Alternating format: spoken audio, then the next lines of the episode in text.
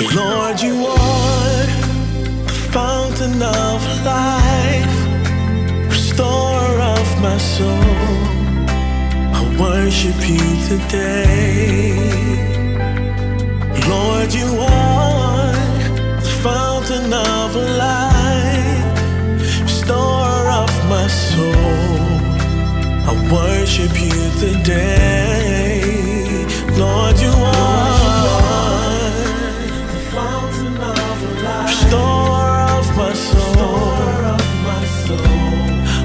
You today. Lord, you are.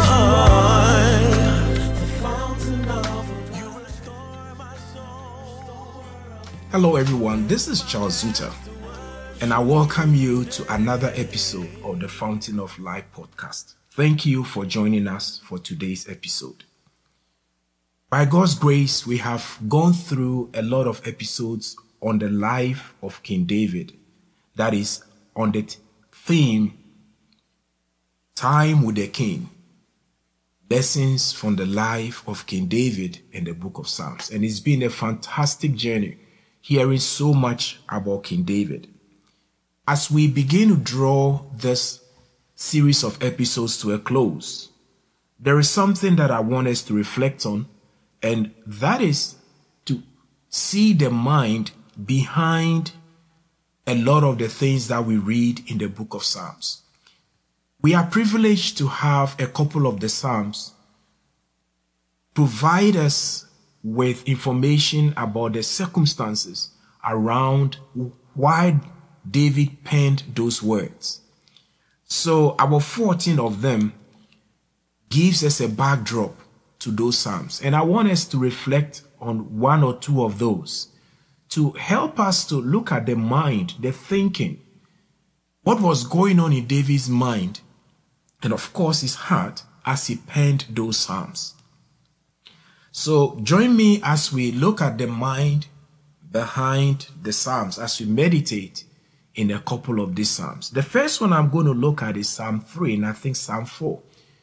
The Bible editors might have separated them, but if you read Psalm 3 and 4, the, the tone and the language seem to align. But question is, what is the circumstance behind that psalm? Why did David write those words? So today, let us go to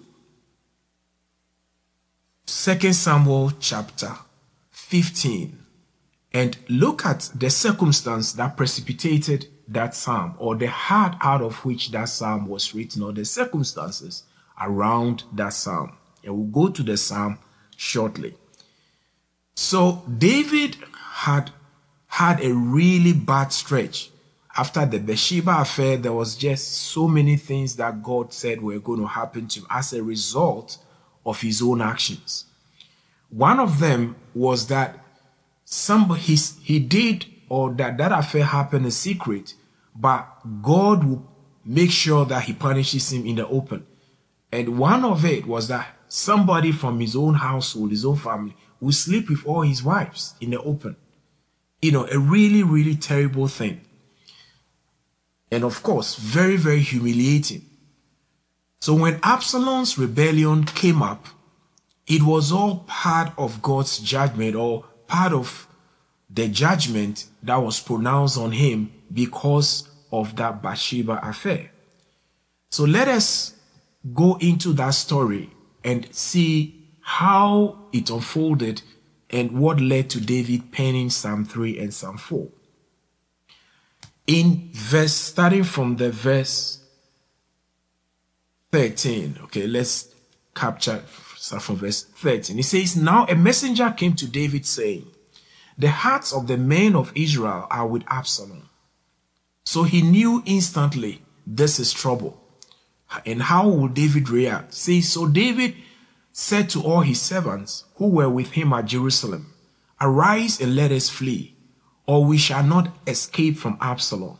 Make haste to depart, lest he overtake us suddenly and bring disaster upon us, and strike the city with the edge of the sword. And the king's servants said to the king, We are your servants, ready to do whatever my lord the king commands. Then David went out with all his household after him. But the king left ten women concubines to keep the house. And the king went out with all the people after him, stopped at the outskirts. Then all his servants passed before him, and all the Cherethites, and the Pelethites, and the Gittites, six hundred men who followed him from Gath, passed before the king. Verse 19. Let's speak from verse 20.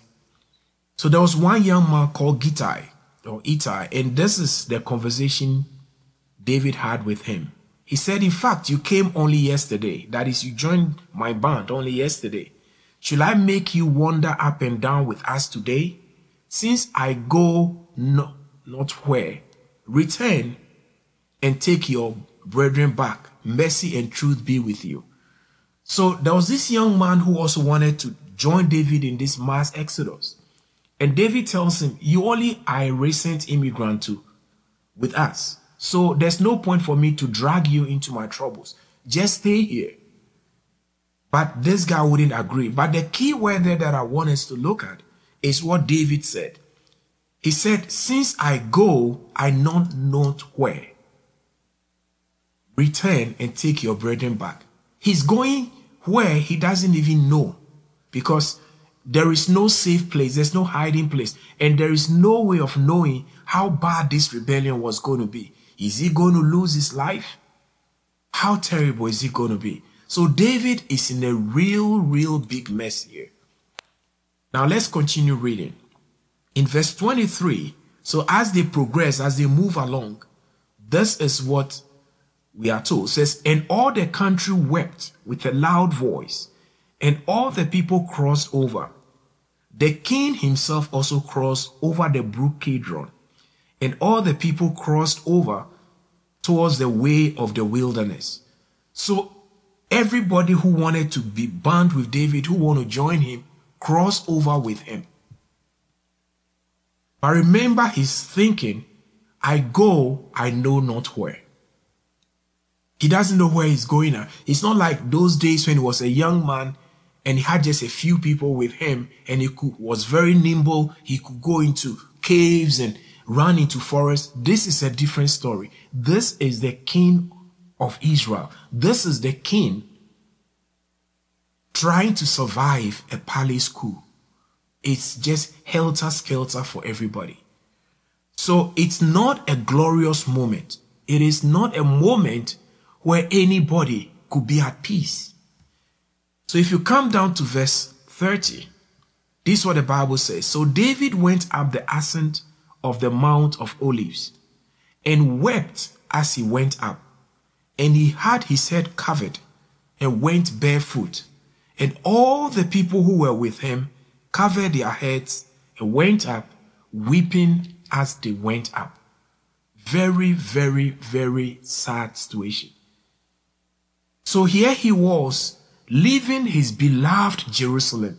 David's tie with Jerusalem is so, so strong. You know, he, when he, he penned those words, so the, the psalmist wrote the words that if I forget you, O Jerusalem, may my right hand forgets its cunning. And all the beautiful things that they had to say about Jerusalem, and the fact that God Himself had placed His name over Jerusalem. And now He's being kicked out of Jerusalem, not by a stranger, but by His own Son. Of course, this is the product of His own doing. But God is merciful, God is gracious. And He was going through this. If you continue reading, there was a conversation with a priest because they were trying to take the Ark of the Covenant out of Jerusalem because it's a chaotic moment. You want to hold on to your treasured possession. And David, the Ark is everything. The presence of God and the Ark was his everything. But he told them, you know what? Don't bring this Ark with us. You keep it in Jerusalem. You are the priest. He told Abiathar and he told Zadok, the priest, that keep let's keep the ark in Jerusalem. And listen, put your ears to the ground. If you hear anything, go and let somebody know. That is, and then they'll send me message. So I'll know what to do, how to strategize. It was at this moment that somebody also told him that Ahithophel had joined the rebellion. So it was in this moment of confusion and grief and pain and uncertainty, David had the state of mind to utter, in my opinion, one of the most powerful prayers ever uttered by human. At his maximum hour, he had the grace to fire only one shot. And that shot was, Lord, let the counsel of Ahithophel be turned to foolishness. He realized the gravity of the situation he was in and he reached out to God. So, this is the backdrop to the story. Excuse me. And David, who later, I don't know whether it was the same day or the same month or the same week, but he wrote the psalm in the heat of this moment. He wrote this psalm as he reflected on his thoughts with what was going on. And there's something beautiful that I want us to spend some time to meditate on. And this is how Psalm 3 will read Lord, how they have increased who trouble me. Many are they who rise up against me. Many are they who say of me, There is no help for him. Naturally, if you're in Jerusalem and watching this, you know, sad spectacle unfold right in front of your eyes, and you know how close David is to God and everything that he seems to do for God.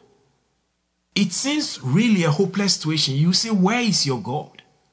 You know, where is God in all this? And sometimes that is how it feels like. Maybe we we have done everything right. You know, we may not have, you know, been caught up in an adultery and murder, and denial like David has. But life situations brings us to the point that when people look at us, they wonder, but I thought this guy is a Christian. Why is he going through all this? Why are all this happening? And it, it, it is not unusual for us to also think that way, to have, you know, those words come to, to us. But what, what is David thinking? So this is what David will write again from verse 3. But you, O Lord, are a shield for me, my glory, and the one who lifts up my head. If you read 2 Samuel 15 closely, the Bible says that as they were leaving the city, he was walking barefooted, and whatever stones, whatever grass, whatever thorns were on the way, he was it was a sign of pain and sorrow and grieving. And the Bible says that his head was down and he's covered his head. And that is a sense of shame, a sense of, I've lost it, or what next? Of grieving and deep pain. So when he gets down to pen the psalm, the Bible says that he talks about God being his glory and the one who lifts up his head. That sense of shame, that indignity, Whatever it was that this event we just read in 2 Samuel 15 was bringing upon him, David turned to the Lord and he nailed it right on. He said, You are my glory. If sin has brought me shame, if sin has deprived me of my dignity as a man, and today I'm having to flee Jerusalem, and I'm even separated from the ark of God, and I can't even lift up my head, Lord, you are my glory and the one who lifts up my head. Then he goes on to say, I cried to the Lord with my voice, and he heard me from his holy hill. Most likely, David will have known because when Ahithophel's counsel was defeated and he went home and he killed himself, David might have known that God has intervened.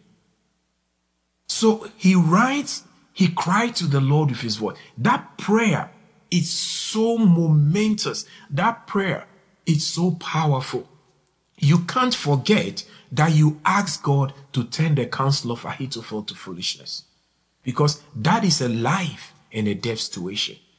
So when God answered that prayer, David will have known that when he cried to the Lord with his voice, the Lord heard him from his holy hill. He knew that his prayer had been answered because had Ahithophel survived, he would have been a goner. And so he writes, I cry to the Lord with my voice. How often do we look back to reflect on the things that God has done for us and to realize that this is the finger of God? If it hadn't been for the Lord on my side, let the people say, where would we have been? So he knew that the Lord heard his cry and he heard him from his holy hill. But to me, the, the most beautiful part of this psalm is verse 5, where he says, I lay down and slept. I awoke, for the Lord sustained me. Amazing fact. How could he have slept under these circumstances where every shadow is a soldier coming after him, where every noise, every footstep is a sound of his enemies, foot approaching. But here he says, I lay down and slept. Oh, the security that our trust in God can bring. This is what David is teaching us. He says, He lay down and he slept. Sometimes adversity and challenges deprives us of sleep. It deprives, denies us of the opportunity to even have a good night's sleep. There are people in our world today who cannot, you know, close an eye without taking antidepressants or taking sleep aids. But David said, in the midst of this calamity, in the midst of all that he's going through, he says, I lay down and slept. I awoke, for the Lord sustained me. Why? Why? How was he able to sleep in these circumstances? This is what he says in verse 6 I will not be afraid of ten thousands of people who have set themselves against me all around. I will not be afraid. It's a choice that you have to make. When we go through those moments, it might not be us running out in. There are many situations that could make it life look like we are fleeing from something. We are practically in exile and we, we have no roots and life is chasing us and we have no handle and no control. And we may feel like we have no option and nothing to turn to. Security in God comes when we learn to trust God. There is something very, very powerful about David and this is the fruit. Even in the midst of the calamity, in the midst of the issues that he's dealing with, he could find sleep. Child of God, will you be able to find sleep when life is running away from you? When you come with me to the book of Leviticus, chapter 26, let's see the secret behind David being able to find sleep in times like this. Leviticus 26, verse 3 to 6. This is what the Bible says If you walk in my statutes and keep my commandments and perform them, then I will give rain in its season. The land shall yield its produce, and the trees of the field shall yield their fruit. Your threshing floor shall last till the time of vintage, and the vintage shall last till the time of sowing. You shall eat your bread to the full and dwell in your land safely. And I will give peace in the land. And you shall lie down, and none shall make you afraid. I will rid the land of evil beasts. This is the promise of God. He says, if we keep his statutes and keep his commandments and perform them. Today we don't have laws, as it were, under the Old Testament. God's laws and his requirements are written in our hearts. His spirit informs us, teaches us, guides us.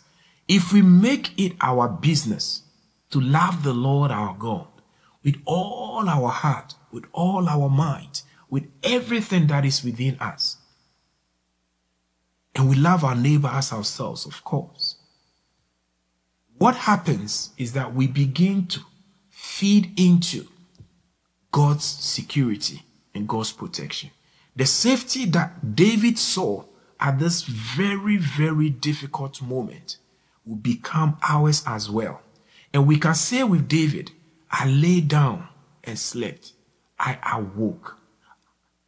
Not being afraid of the terror by night, or the arrow, the noisome pestilence that flies by day. Whatever it is that terrifies us in life, we can have security in God and be able, like David, to lay down and sleep. And we know that we shall awake. Why? Because the Lord sustained us. So, life challenges may be rough. It may be things that we brought on ourselves, decisions that we made, whatever it is. So long as we are still holding on to God, like we learned in our episode with Reverend Daniel Ubwami, to keep our relationship with God fresh, you know, to, to hold on to Him.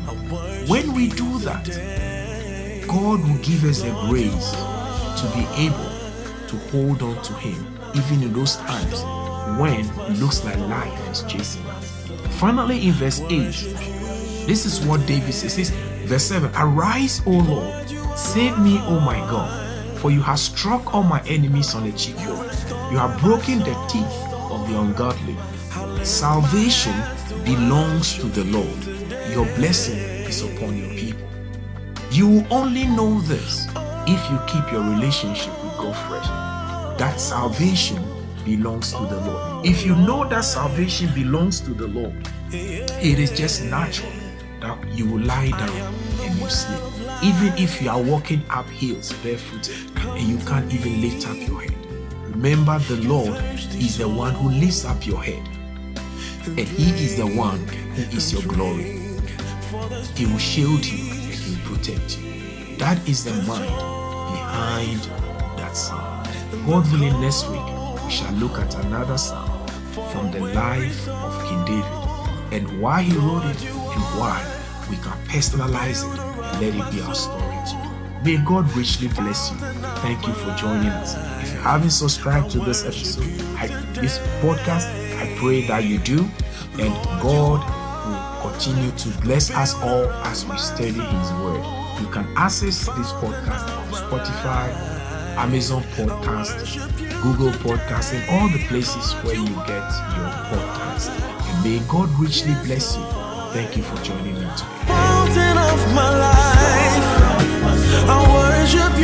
today.